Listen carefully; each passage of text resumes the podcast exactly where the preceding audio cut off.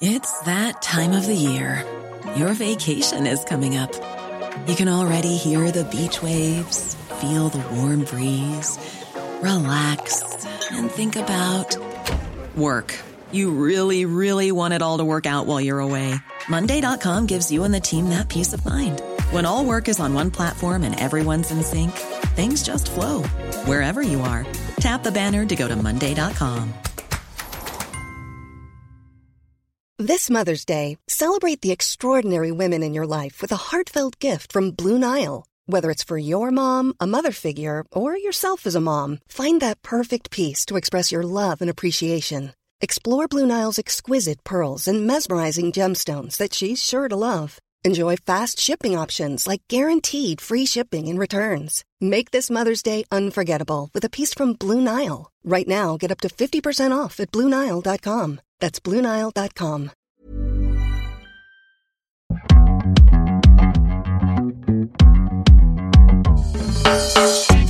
Oh my god, we got Rob Rinder. And Sam Richards. And Sam Richards is a very old family friend. She used to be my mum's agent. She was my first ever agent in like the business, so to speak. anyway, I've known her a very, very, very long time. She's known from Miquita for most of her life, but her and Rob Rinder are really, really, really, really close friends. And actually, I'd like to say, I'd like to call Rob Rinder a friend of mine. Yeah, I will. he is. I interviewed him on a wine podcast that I did for Sunday Times uh, about two years ago. And he was just so interesting, and he, the breadth of his knowledge. And, and the great thing about wine is it takes you to lots of different places in stories and, and history. And he just knows everything about everything. Like dru- the Druids. He's encyclopedic. Yes. He's one of those human beings. So I thought today, let's just have a really good, crisp white wine. and a bottle of Bollinger. and a bottle of Bolly. It's like one of those kind of days. I like that because I do love to make drinks and teas, but sometimes you would have people around. We just do some nice, good I just, I just realised something quite funny about that Bolly. Sam brought it here on Saturday as a present. I haven't even drunk it. I just realised it's hers. So we're, re- We're we've got some re-gifting the you. Like, yeah, I know. I bought that last week. I just thought, when did I get that? Oh, on Saturday when Sam came. So she's getting it back. I've met Rob Rinder twice, once or twice, very briefly, and every single time he's just told me how amazing Miquita is for about 20 minutes. he does He love me back. He really loves you back. I just find him very fascinating. He's done some incredible things. The breadth of work that he does is interesting. He's now a novelist as well, which I think he really, really loves. And he also is very good, I think, at look, turning the lens in on himself mm. and looking at himself in quite a critical manner. And I think that's I, I always I always find that very endearing in a person. You know when someone's coming around for dinner who you just want to talk to? I Yeah. almost feel like I don't have enough time today for the amount Yeah. of things I'd be happy to talk Want to to know Rob more? about. Want to know more? Want to Yeah. know more? You always hug them first. I literally do not hug them first. I don't even know where you're getting this from.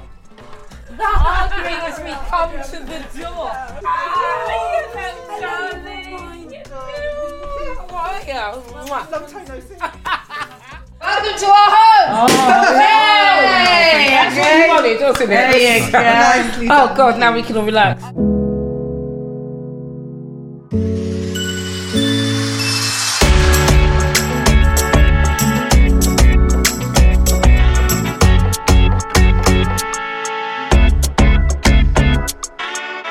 It's Irish potato, white potato, and pumpkin latka, if you like, uh, or like rösti or whatever you want to call it.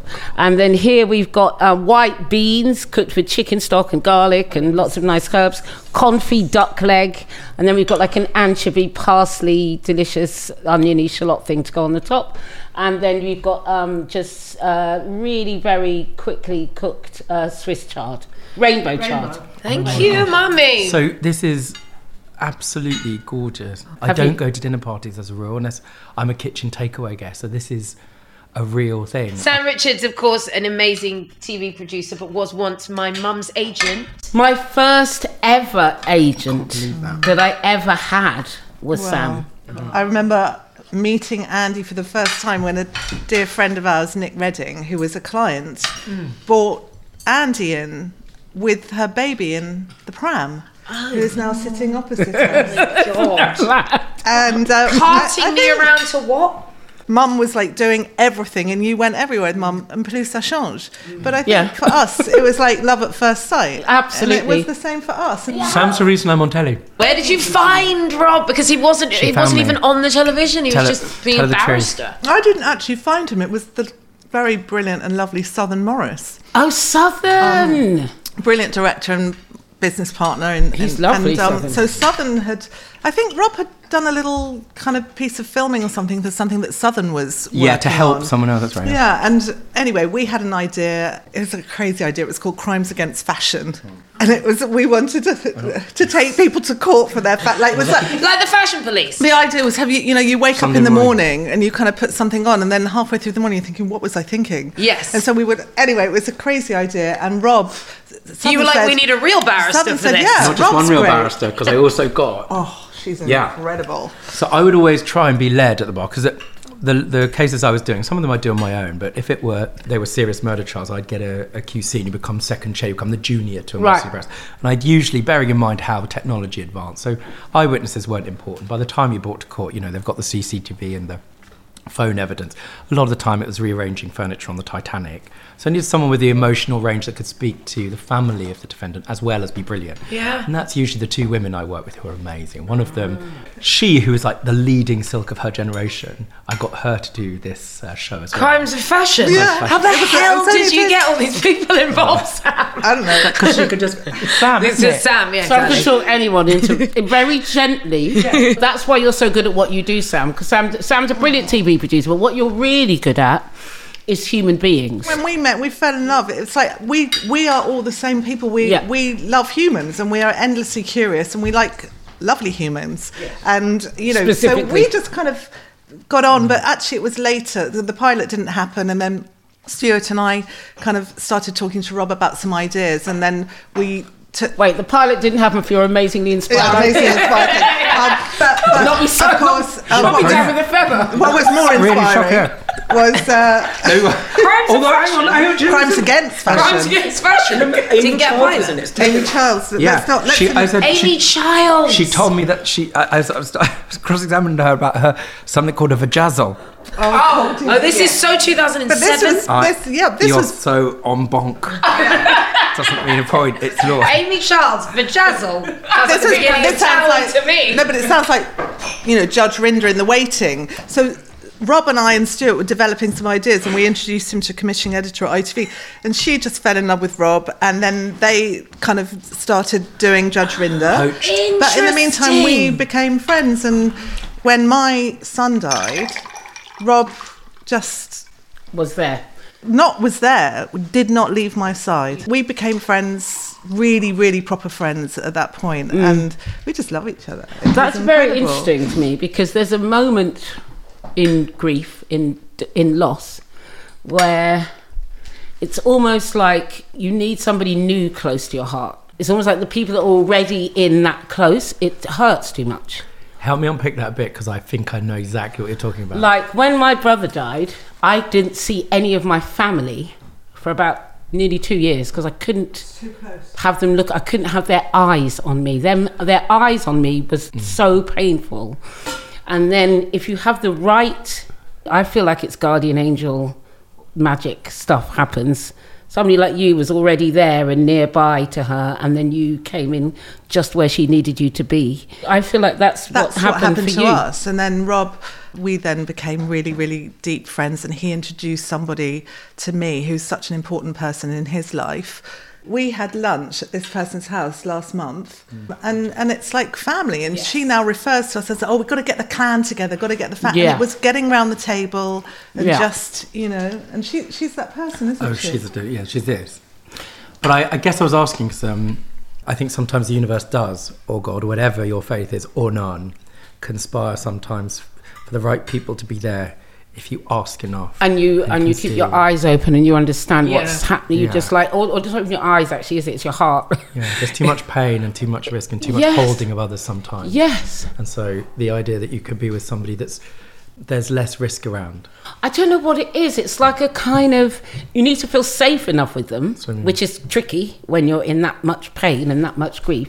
But almost they need to be far enough away for, to allow space for the pain. Mm-hmm. Because if it's the same pain, as your family or somebody who knew the other person that you've lost really well, there's not enough room, There's nowhere to go. nothing to contain it all. You mm. know, it's such a difficult period in your life whenever you've lost somebody that's really deeply, obviously, you, you know, your boy.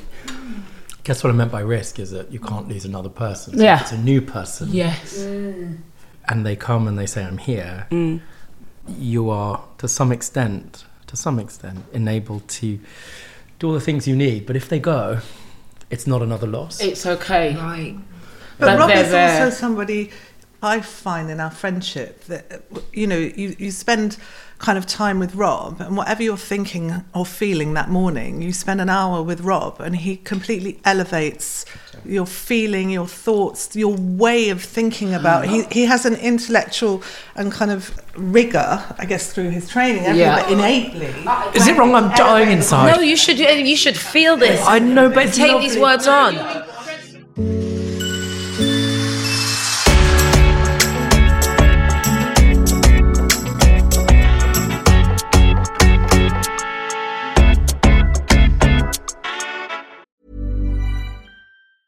Hey, folks, I'm Marc Maron from the WTF Podcast, and this episode is brought to you by Kleenex Ultra Soft Tissues, your ally to help tackle your allergy symptoms this season. I love the change of seasons, but nobody loves pollen and all those other things floating in the air that make you sneeze during this nice weather. Kleenex Ultra Soft Tissues are hypoallergenic and allergist approved, so fight back against watery eyes and runny noses without worrying about irritating your skin. For this allergy season, grab Kleenex and face allergies head on. Hold up. What was that? Boring. No flavor. That was as bad as those leftovers you ate all week. Keke Palmer here, and it's time to say hello to something fresh and guilt-free. Hello Fresh. Jazz up dinner with pecan-crusted chicken or garlic butter shrimp scampi. Now that's music to my mouth. Hello Fresh. Let's get this dinner party started. Discover all the delicious possibilities at hellofresh.com.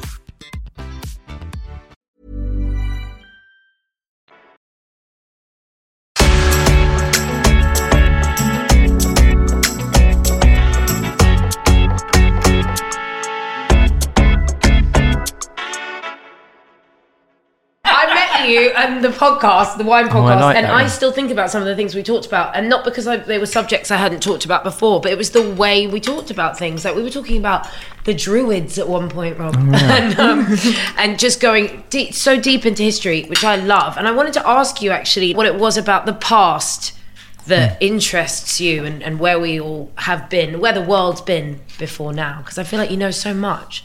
Um, I don't know so much. I'm always overwhelmed by how much I don't know. That's a good place to stay. Right. There's no sort of particular mission.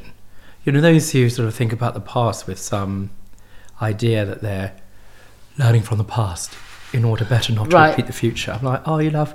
I guess I want for myself and I invite in for others and what I value in others and loved ones and friends. I don't give a shit what book you've read or degree. I mean, that'll put you Yeah. straight into an indifferent coma. It's, um, are you culturally curious? Are you open? Are you excited by learning something new? So when I'm reading stuff, so many gaps in my knowledge. And that, you know, we lose as we get older that connection to excitement. But right? you retain, and That's that's that's, your That's training, isn't it? You yeah, reta- a bit of is training, a bit of luck. That is true. Uh, is it the way your brain Training works? and the brain you got. A little bit, yeah, Yeah. It's a bit of luck and a bit of training. But yeah, I do retain something, especially if I'm interested should in have it. Yeah, no, studied yeah, law for 10 years. absolutely. There's loads of stuff I forget. Oh, me too. I mean, you learn about wh- wh- whatever it is in the world that you're thinking about, and you can kind of disappear into the history of it. It just makes the people you encounter, the experiences you have, just a little bit richer. yeah, it's interesting, isn't it? Because the thing about history or any kind of learning is that you know when we're younger, it's presented us to us in such a kind of dry. Kind of, oh Jesus Lord! If I don't care about the Tudors, I don't care about Henry VIII and his revolting life and his big fucking gout-ridden leg. Shut up about it. Stop talking to me about it. When somebody starts telling you about Catherine of Aragon and she had this like weird, you know, like sort of proclivity for whatever it was, you start going, "Oh God, she was a woman. Yeah. she was real. She was human." And then suddenly it all comes to life, Exactly and. I care and I'm interested. Do you know how long she was married to Henry VIII for? what was it? Have a guess. I don't Um, know. before he did Catherine get a head cut? No, no, no, no. no, she's got the beheaded one who hung on in there. She- she was always she was married through the, The whole fifth. thing. The Mar- fifth No? one. Yeah, yeah, yeah. No, the second and the fifth, yeah. Oh, so, So how yeah, long- d- behead, How have a guess? How long- Married, beheaded, died. Married, beheaded, survived. no, no, it's divorced. Oh yeah, that's it. Divorced, beheaded, died. Sorry, divorced, Divorced, beheaded. beheaded. So did yeah. you divorce her? It's just We right. Yeah, that's why we are. That's why the whole the whole country. Exactly. We think history is all about these great things, and there's conspiracies and others. just about his. it's cock. all because about people. hello. Sorry. literally just about his cock. There you are. The British Reformation happened. Partly he wanted an heir, right? But a lot Essentially, because right he um. wanted to get off with this other chick. Thank you. If How long was he think married to about it, Catherine He was down Wetherspoons Saturday night. He was with his wife. Some other chick came in. He was on the karaoke. He was a bit pissed, and he thought, "Do you know what? Let's reform the church." And, and, and if, essentially, start. little bit like that. A little bit like that. That's a great starting point. Nothing wrong with that. You should Doing rewrite the history books, Mum. We wanted to talk a little bit about. I wanted to talk about that saying that you that you read about. with- Davka. Yeah, Is that the word? Davka. Doveclet is my absolute central. Force. I so I did, obviously I was like, Absolute coming mum, round? right, Let me do just that, Mum. Absolute central force. I was reading a little bit about you because I was like, Rob's coming around. Let me at least have a vague idea your about fucking what I'm research, talking about. Do your fucking exactly. research, girl. and uh, and then I and I read you talking about Davka, and I just thought, explain the concept, please. yeah, it's. a 'Cause I don't of- want to get it wrong. It's the life force, let's say, the fundamental driving impulse of every person that's come into my world who I love. It really is this. It emerged from, it's, it's Jewish phrase. It's, it's by Jewish. I mean, it's part Yiddish and part Hebrew. And somebody once asked me, What do you notice in the Holocaust survivors that you meet? And you'll be aware that my grandfather was a survivor. I said, You know, there are two things that you see. People often ask why they survived, and in nearly all cases, in fact, in everyone I've ever encountered, it's luck, really. Mazel, we would say. Luck, mazel tov, mm. luck, tough, good. It's a, a, a matter of sliding doors and other things. Uh, Two elements. One is what we're doing now, simcha, joy. And you see survivors around a buffet table, and you'll never see people who delight in food. The only time I ever saw my grandfather, who was a complex character, fully immersed in the happiness of being alive in a way that you never saw other was at a party. Because if you've been To hell. a hundred percent, you know what heaven tastes like, right? Mm, oh, my That's it. And the other element Oh is davka, which is something else, which you can feel it in other people, mm. sometimes quietly, like in your case. The world writes our narrative for us. We're born into it, the story that we're conscripted into. And then davka means being contrarian. And you can be stupid contrarian. You know, the types go, the sky's blue, it's green, davka. Oh, that's the sort of, those are the people who aren't really davka. The true essence of it is whoever's written your story, that you have the power to grab back the pen and write your own chapters. And that's, Yes, the, deal. that's the deal, right? that is Davka. There we are. I read that this morning and went, oh. When we were me. in Barbados, we met this Yoruba priestess, um, professor. She told us the word ashe. And now this seems to mean different things to different people because I've met loads of Nigerian people and asked them, and they're like, "Oh, I some people say I don't know that word," and some people go, "Oh, it means this, it means that." She taught us that ashe meant the path ahead is clear. It's like, and I feel like mm. it's the same kind of word that's rooted in a, you know, sacred. What is that bit? It's, it's called sacral Mm-hmm. energy. It's like a kind of core. There's a mo- there's a part of us right deep inside, like right in behind the diaphragm, behind everything that kind of roots us to the ground. Mm-hmm. And some words, when you say them, when I say davka, I just I mm-hmm. feel like it's got romance and power and the past and the future and hope. You know, some words have the ability to contain a whole universe in them. Davka is a word like that, and ashe. Words of power, yeah. I feel is another magical, beautiful word. This is why I love words. You know, when people say ashe. But I think it's definitely about like because that's all about the path being clear, and this is about Yes. and every. It's basically having the power in your own life to make anything To take happen. it. To, to act- but also, as I was saying to Mum, to use your past uh, and use your history and not try and cut that out, even the traumatic shit, uh, because unfortunately that stuff makes us And I into think- the person we become. Totally, and and the idea that you know you're in charge of your future, and as we get older, you can hang on to your past in such a negative way, which is this happened to me or that happened to me. Well, Yeah. actually, you're old enough I'm now an to put that. arsehole in, and- because when I was seven, it's like you know what? At some point, you're gonna have to let it go. Let it go. I had a friend who, like like clockwork, at two in the morning would go. And then when my parents got divorced, ah. I was like, "You're 43. You're gonna have to let it go, mate. They're all right. Your mum's there, your dad's there. We're all all right because they got divorced. Everybody's good." Is that that chick who lives in Rose No, I, I'm not gonna tell you. I Do you- know, I have some like sympathy for that, you know, because oh God, you gotta let it go. no, I don't. Listen, you know, I used to, you know, prosecute and defending cases which were unimaginably horrifying or stand, you know, in the precipices of the abyss of the world. And you do come back after five minutes and go, yeah, babe, first world problem. You know what I mean? Dealing with my friend's divorce. Really? Do you know what I mean? What about this going on? But to that person, they're stuck. I know She's that's it, isn't it? It's the stuck thing. And part of the kind of relationship of friendship is how can we, what can we do to make people, enable people, empower people to be more unstick. davka? Right. To un- But Part just of that have is the time- luxury of this kind of encounter and these Yeah. conversations that lots of people don't. Mm-hmm. My husband always says Therapy. he has this saying, which is, "I wish I was so sure of anything as you are of everything." There are so many people that just have So sure of everything. Yeah, and he always says that. I adore your husband. He's by the my way. gay He's crush. the best. She married him for all of us. The, she married him for I mean, what a dude. I mean- He's a great dude. I love my husband. What, what's it? You, ah, Oh, I call him the special- otter. He he calls He's him the just like- otter. Because you know, like there's different categories of gay. You know, stop like you. You've got you're like I'm down. Yeah, no, you're like full So on like she. PhD allies. Both of you. Charlie, you were there before they gave awards for it. Babes. Before anybody was even called that. Somebody tried to call me. I said, "How dare you?" I was brought, dra- dragged up by drag queens on Old Compton Street. You can't tell me shit, right? Don't tell Yeah. me shit. And, and Yeah. let your child be as well. Mm. So why the otter? He looks like a not. you know. So there are different gay categories. Not that I've like, well, like I a know. bear That, and an otter. Yeah, listen to you. I mean, you know more than me. I don't. I'm not, I don't. We should do a never heard about switch and bait on. Grindr. I've Put your never- picture up. know that. My Okay. picture up on Yeah, they get me. Thing is, they'd show up more for you than me. They'd want dinner. I can't Oh, you must do very well on those things. No, I can't go on those things. I know. Because you're too famous now. Not just that, but I've got no chat. So you have to be basically three sort of exchanges away from wearing the person as a hat. But I don't have. That's real. That's fucking real. Oh my god, stop No, but it. never said more. I, I get feel it. weird saying Totally that get because it. it's your mum, but, but you know what I mean.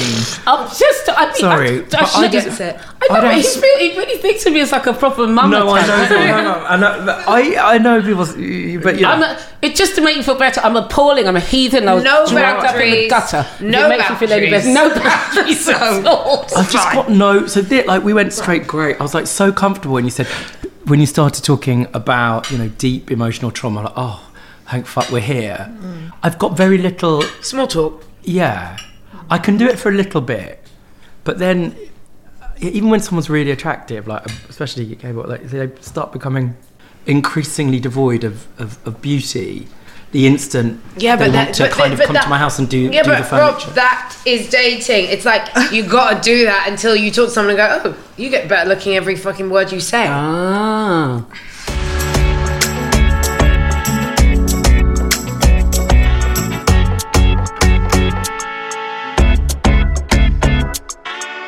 The other thing I read, Yeah. which I was thought was really fascinating, was that you defended like the National Front before. Oh, on one People occasion, yeah. like well, yeah, on one occasion. occasion, yeah. So what what was how did that work in your for you, your mind and your spirit, and how did you do that? Ah, mind and spirit, two very different things. Hmm.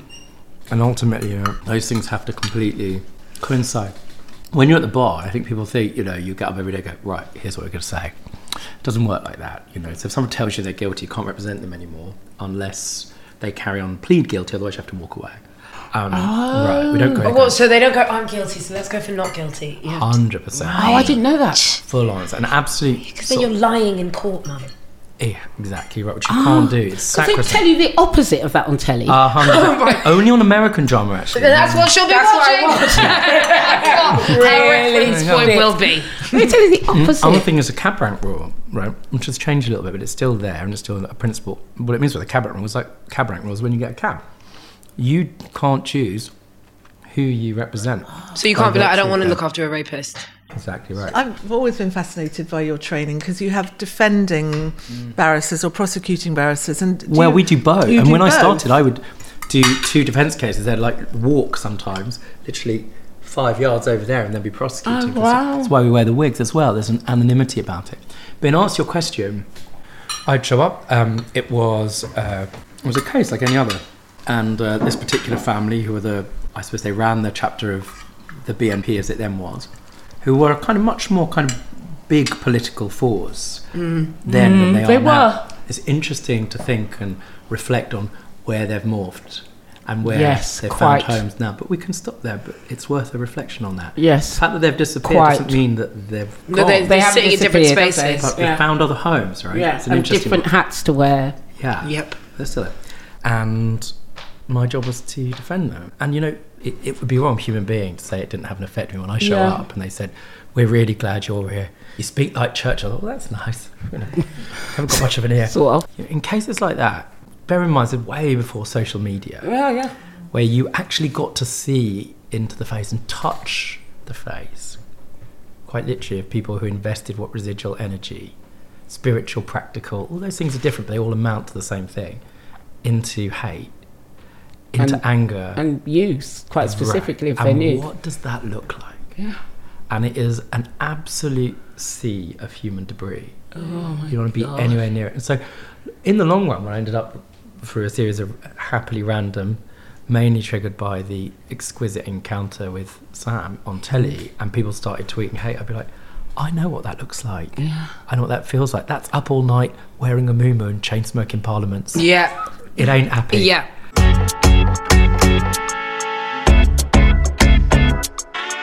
Will you tell Rob about your passion and what you're creating? Because I think it's amazing. Well, ropes. Um, skipping. Do you skip, Rob? I'm a gay. It was my first sport. Oh no, I'm gonna have to. That's gonna have to be a ropes campaign. isn't I'm a gay, it was my I'm first okay. It was sport. my first sport. I even, I When was the last time you skipped? We're talking skipping alone or in yes, a we're talking. Well, all of it. I don't remember any of the rhymes. All of it. Um, I, you know, to jump rope, Yeah. as they would say in America. Um, in lockdown, I started something called Skip School, which was just I started skipping and it saved my life. And then wanted to, to start going out into the community and giving people skipping ropes and getting them to skip. And then we started making films. But now it's ropes, which is my business that we're building. Um, to be a proper brand with you know product and uh, built by the community for the community I'm in. yeah Wait, but hang on. Great. uh, we've been doing your life, changed my life physically, emotionally and physically and we we've been going to schools recently and talk and getting kids to we do ropes classes and we do an assembly and then, Hundreds of them. When I was, uh, you know, at school, that was the thing. People think I grew up, you know what I mean? It's going to sound like I was mugged by Mitford, and I'm Right. But I grew up in Southgate, around the corner from Amy Winehouse, you know, up the road. I'm saying that because you probably knew her. back Yeah. then, Right. Everyone I grew up with sounds more like her, but I invented this at four. what this voice I wanted to Yeah. talk a bit about like Well, we'll, where co- you're but, from. we'll, We'll come go on to back that. to But, that but I would still, you know, if I go, oh, we must do skipping, you know, my state school up in Southgate. But it was very much part of the playground repartee. Yeah, everybody used to skip. I don't know if they do so much well, anymore. when we go to the schools, there's some schools say, "Oh yeah, we skip at lunchtimes," and some schools go, "Oh my god, they love this! No, we've never done this." And I mean, the ki- the kids love it. I used to do it because it was a way of, you know, avoiding being selected last for football. That's what you said. Kids Yes. Who don't want to have yeah, to we talk a lot about like do. what sports do you feel like you was too scared to try, or what sports do you feel aren't for you. A lot of black kids think that racket sports aren't for them, tennis, badminton, squash, but they always think that they can play games with a ball. Help me understand where that emerges from. I mean, in um, women's tennis, where there are so many role models, I say so many. Obviously, we've got in America, Williams Serena, sisters, Serena, Coco Coco, Gauff. Coco Gauff. Yeah, but those people had to emerge, didn't they? I think Naomi it's, Osaka. I think it might be Yeah, about before that, ensla- Zina Garrison. um, what was With with black people, I think it might be about enslavement, and black people were allowed to run and allowed to join the team, but not allowed to be a solo ath- uh, sort of sportsman. Like a tennis player. Yeah. Is that not about the places and spaces in which they have always existed? Yeah, Like, tennis Yeah. was for rich people. Yes, Right. exactly. But Isn't the thing is, but the thing is, it's not. But it is about access to equipment. So I say that I say Hmm. I'm very aware because I was a kid who wanted to play everything. We couldn't afford those things, yeah. but I could get a rope because Yeah. they are accessible, and that and was like a bike. porter rope and a bike. But how do you find this? I'm doing right. I, cold swimming really, I would say, same thing saved my life in a really beautiful and profound way. Not in a kind of um, guru-tastic way. It wasn't a follower of Wim Hof. I just get in and it's changed my world in all sorts of ways. Wow. But that feels more obvious for a series of sort of biological and physical reasons than skipping. Mm. Oh, get immerse yourself in cold water. Here are the biological reasons why you're going to feel great about it, etc. Well, you may have been looking for peace with cold water swimming, and I was finally getting my career back because of Auntie Sam. Sam gave me and Mum the opportunity to host Cheltenham Literature Festival oh, that for Sky Arts for two weeks, and I was like, "I'm back, let's go!" and we did that. Two oh. months later, COVID, or three months, four months later, COVID, and I was like stopped in my tracks, and I was like, "For fuck's sake, I'm just getting going." So me and mum started filming this thing at home called What's for Dinner Mummy and I just started skipping because I think I just had all this energy that I didn't know what to do with. But who? What? And But why? Um, who gave you the skipper? Did you just like? I'd been training, I'd been getting myself in Boxing shape. training? No, just training with a brilliant trainer called Georgie O'Kell and she gave me a rope and was like, Keats, you're really good at skipping. I was like, Am I? And then I was like, Oh yeah, I really am. it. And it's but it's not about being good at it. It's about finding your rhythm with it. And it connects you to the heartbeat of your heart. You know, it's like that. Or you can go, It's just, it's just a the na- yeah. rhythm, and it's also like going out and having a little dance with yourself. Exercise is a really interesting thing, isn't it? Like after Toad died, you trained a lot, didn't you? Yeah. I didn't know that.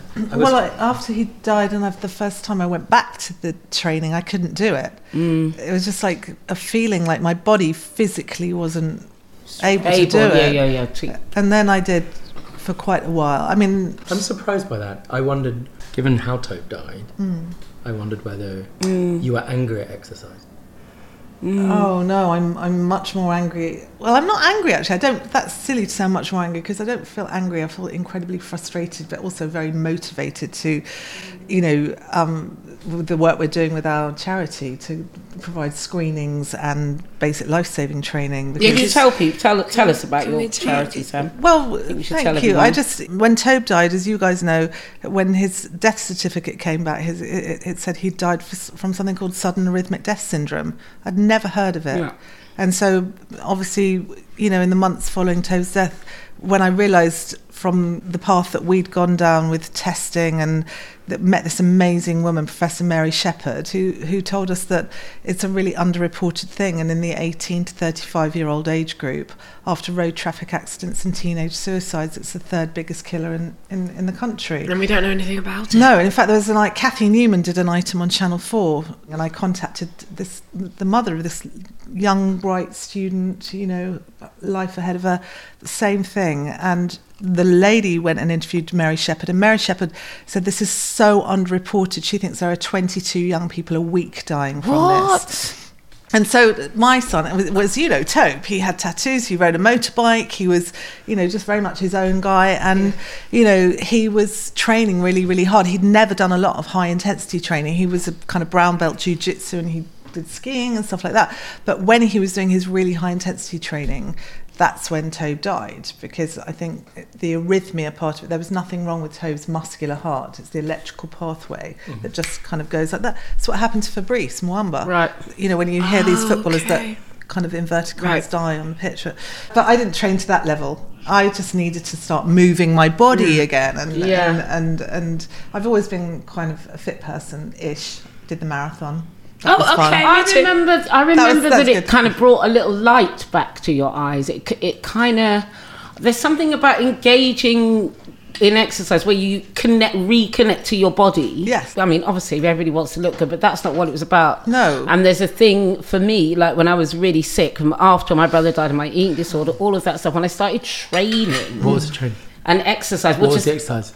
Exercising. I started playing squash again. Mm, you did, I remember. got a bike again. What's I was going to the gym. So all of that happens like later. I'm interested because I feel exactly it's Yeah. absolute non-negotiable part of my mental health. Yeah, yeah. Do you know what I mean? From time to time I overeat, but then a week of like juicing and the six pack is back. That whole buffet of stuff, oh, there's squash. I was like, Yeah, I people at home will think, oh, that's, I quite want to, and I, I intuitively think that I would be better off getting active, and I know that it would have a Mm. beneficial mm. effect on my mental health. The, the important thing is like the first step, as we say. So mm. for you, you'd already you know Yeah. had a mm. background of exercise, perhaps you as well, and you similarly. But what was before you end up going to like book your first squash game, or was that Yeah. it?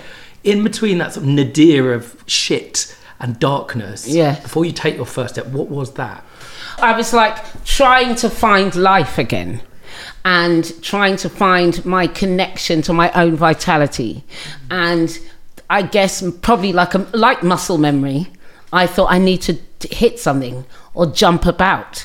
And because I think my mental reflex was going, remember that? That was when it was sparky. That was when the lights were on in the whole house. But isn't it also it's about finding your thing and skipping you Yes. I was thinking if you are going to exercise and enjoy it and get benefit mental Mm, you've gotta like you've got it, to like it. The best best things I've discovered in the last 4 years is we got an allotment.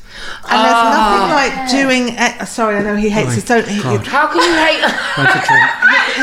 he's Calm down, but Sophie. growing beg her, things beg her to watch Garden as well with me. She's like, give me a oh, fucking break. I listened to Right. Gardeners Question Time on Radio 4. I don't know what they're talking about, but I couldn't listen to anyone Yeah. talking about Gardeners anything with Time's the best. authentic enthusiasm. Heaven. But that also But sounds Flower Jew. Mrs. Knickerbocker, whatever they're But called, just do you know what I mean?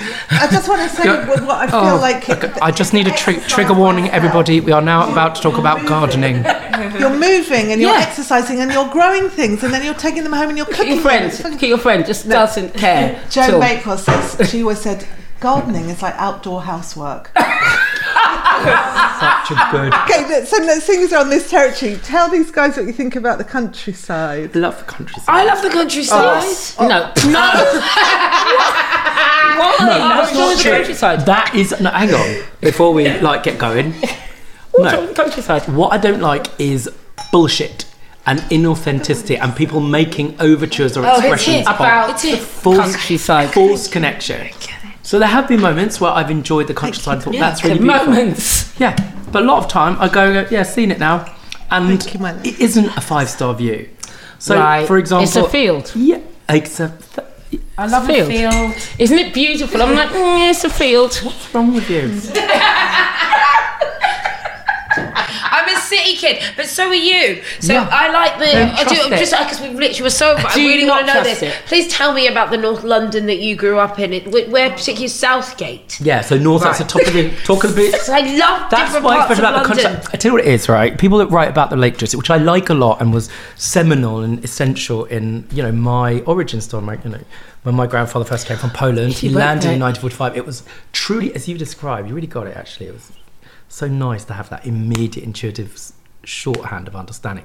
He arrived in heaven. That was what Windermere Yes. was, and I get it. But now it's covered in like pubs where it's twenty quid a pint, and there's like a five-year waiting list for a Bella Pasta. Oh, and um, Oh yeah, no, you- because now even the countryside is corporation oh, hell. Right. And that, and also I love one of my favourite design this is uh, Arthur Wainwright, who's written these amazing maps, and he came from you know really sort of lung butter bit of northern England, and he fell Oh, truly in love with the Lake District. It's amazing. You listen to his Desert Island I would Discs. love to hear that one. You must listen to it. It's the best one of the Oh. best. Sue Lawley had to go and visit him because he doesn't go south of like oh. ever. Oh, Sue Lawley time. And that, oh, that the last thing he says is when he can't walk and he's 18. It's the last time he's on those mountains.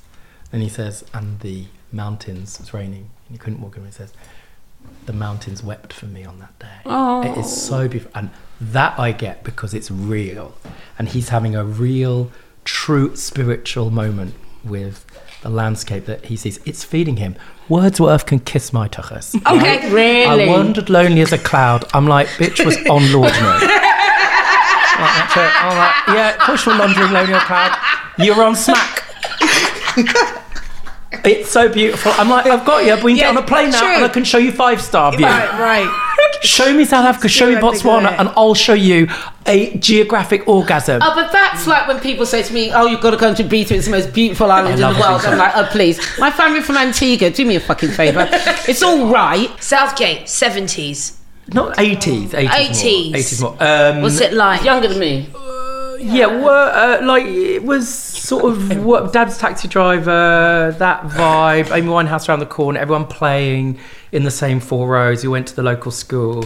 You, you get the vibe. You know, everyone's out till late. It's that sort of thing. Cozy. Lots of so so Greek Cypriot, very lots of first generation, actually Nigerian families and Jewish families, all kind of aspirational. Oh, some good food. Right. Shit. Lots of people, and in and out, in and out of each other's houses. And that's like- and like everyone policing each other's kids and so Yeah. on. Yeah, so Community raising community. Precisely. Very like growth. Very Very like growth Grove. Grove back in the But day. the thing in our house was aspirational. So it wasn't so much. So class was the kind of dynamic, both I suppose virtuous and challenging in equal measure. When you grow up in London, and especially that part, race and stuff is skin deep. It's a nonsense. Say I don't notice class. I, I don't notice colour. It could be green. I'm like, there's no freaking green people. Shut Yeah, up. yeah, exactly. But it's not the first thing you experience if you grow up in London. So when I was became a barrister, we'd have to like go to IC2 one male. You know that there are various categories to describe ethnicity. I wouldn't be good at it because I would go, oh, is there an IC one? You know, hot tall.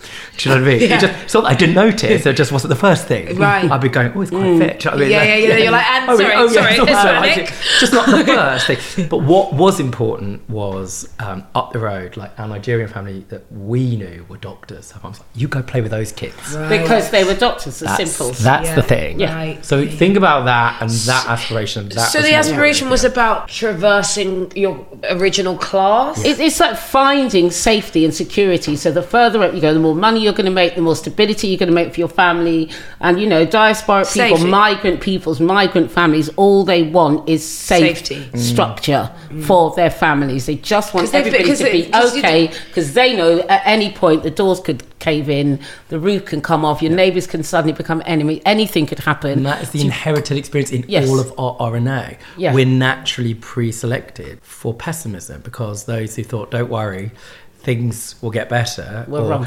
Right, or "Don't worry, it'll all be over by Hanukkah or Christmas," didn't leave live to see Hanukkah or Christmas. Yes. right? So that's the thing: get a job, become part of the establishment, Yeah. make sure it's Integrate. transportable. Integrate. That's exactly right. Integrate. Yeah, and so now what's so exciting is this conversation about difference, why it matters, and the celebration of it matters. Yes. And educating others and persuading in the kindest way possible. So much of this negativity, this cycle of making new citizens unsafe, is the patterns. And I think for me, one of the great things that you've done as a parent and you self evidently evidently in front of us have done as a parent, I think if you achieve nothing else, it's not about my kids are my best friends. I'm like, mm, I hate that. I hate that too. Like, really? Okay, that's Not not, the meant to be, by the way. Hundred. Yes. That's not the barometer. That's not the stuff. I'm so sure of it, even though I'm not a parent. It's true of our communities as well. Is that we live and we inherit our cycles of negativity that we've learned from our parents. Mm-hmm. What can we do to break those cycles and enable the next generation not to be perfect, but just to be a little bit outside of those Mm. cycles of negativity, so that they can go on to the world and we say in the Jewish faith, but it exists in every single faith, and again, none, we say tikkun olam, to repair the world in some way. Part of that is getting out that cycle of negative. So I think about all the things that you do, your guilt and stuff that you grew I up with. guilt so well. right, but if you, You look, were you're- taught it. You're right. You're born. We have it too, but in a different way. You're and and all sorts of ways that you think about your body and all sorts of things. Your boys were never like that mm. because you did the work and had the experiences for us. And I think if you can break a cycle for yourself or for your children, that's amazing. And that's true of people we encounter as well. And sometimes that's really painful because you want to go, hang on, for fuck's sake, it's not my job. Go read a book, go listen to this, mm. go watch, or just fuck off. But it's an enormous power of the And if you take those opportunities, that's where change happens, right? Exactly. And this is Exactly. the Davka. it's the dove This is the Dovka. Can we? Can we? But this is So, yeah, the- but you know, I said a lot Glasses. an hour ago. You spent an hour in this man's company, and it's Yeah. Yeah. To Davka. to Dovka. To Davka. To writing your own story. Write your Yeah. own story. Oh, thank you for coming I to love it. us that. Thank Love you it. so much. I'd have to leave now. No, Okay. not at all. There's a spare room you can spare. I feel something. That was like when you actually are at a dinner party and you go, I'm so happy this person came. And I sat next to them. Yes. Yeah.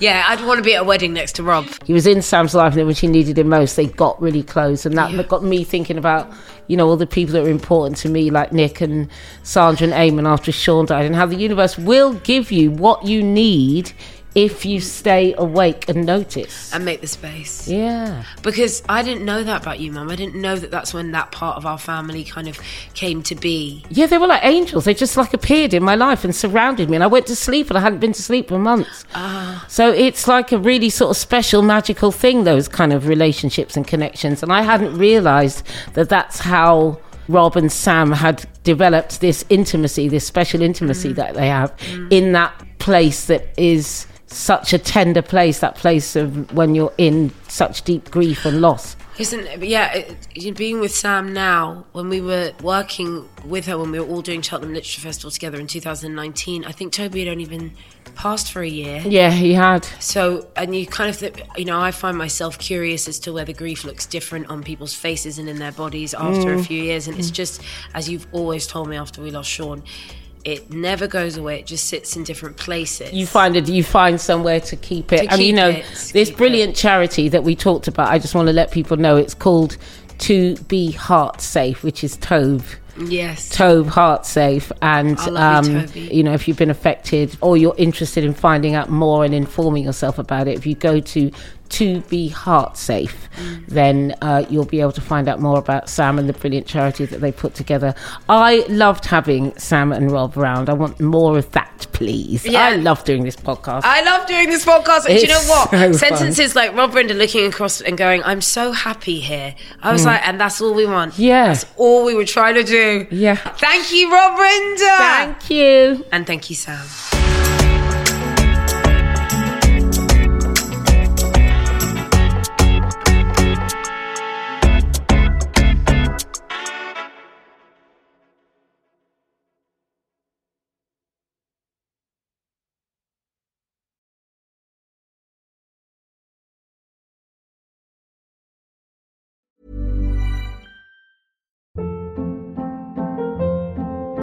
Hold up. What was that? Boring. No flavor. That was as bad as those leftovers you ate all week. Keke Palmer here, and it's time to say hello to something fresh and guilt-free. Hello Fresh. Jazz up dinner with pecan-crusted chicken or garlic butter shrimp scampi. Now that's music to my mouth. Hello Fresh. Let's get this dinner party started. Discover all the delicious possibilities at hellofresh.com. Why don't more infant formula companies use organic, grass fed whole milk instead of skim? Why don't more infant formula companies use the latest breast milk science? Why don't more infant formula companies run their own clinical trials?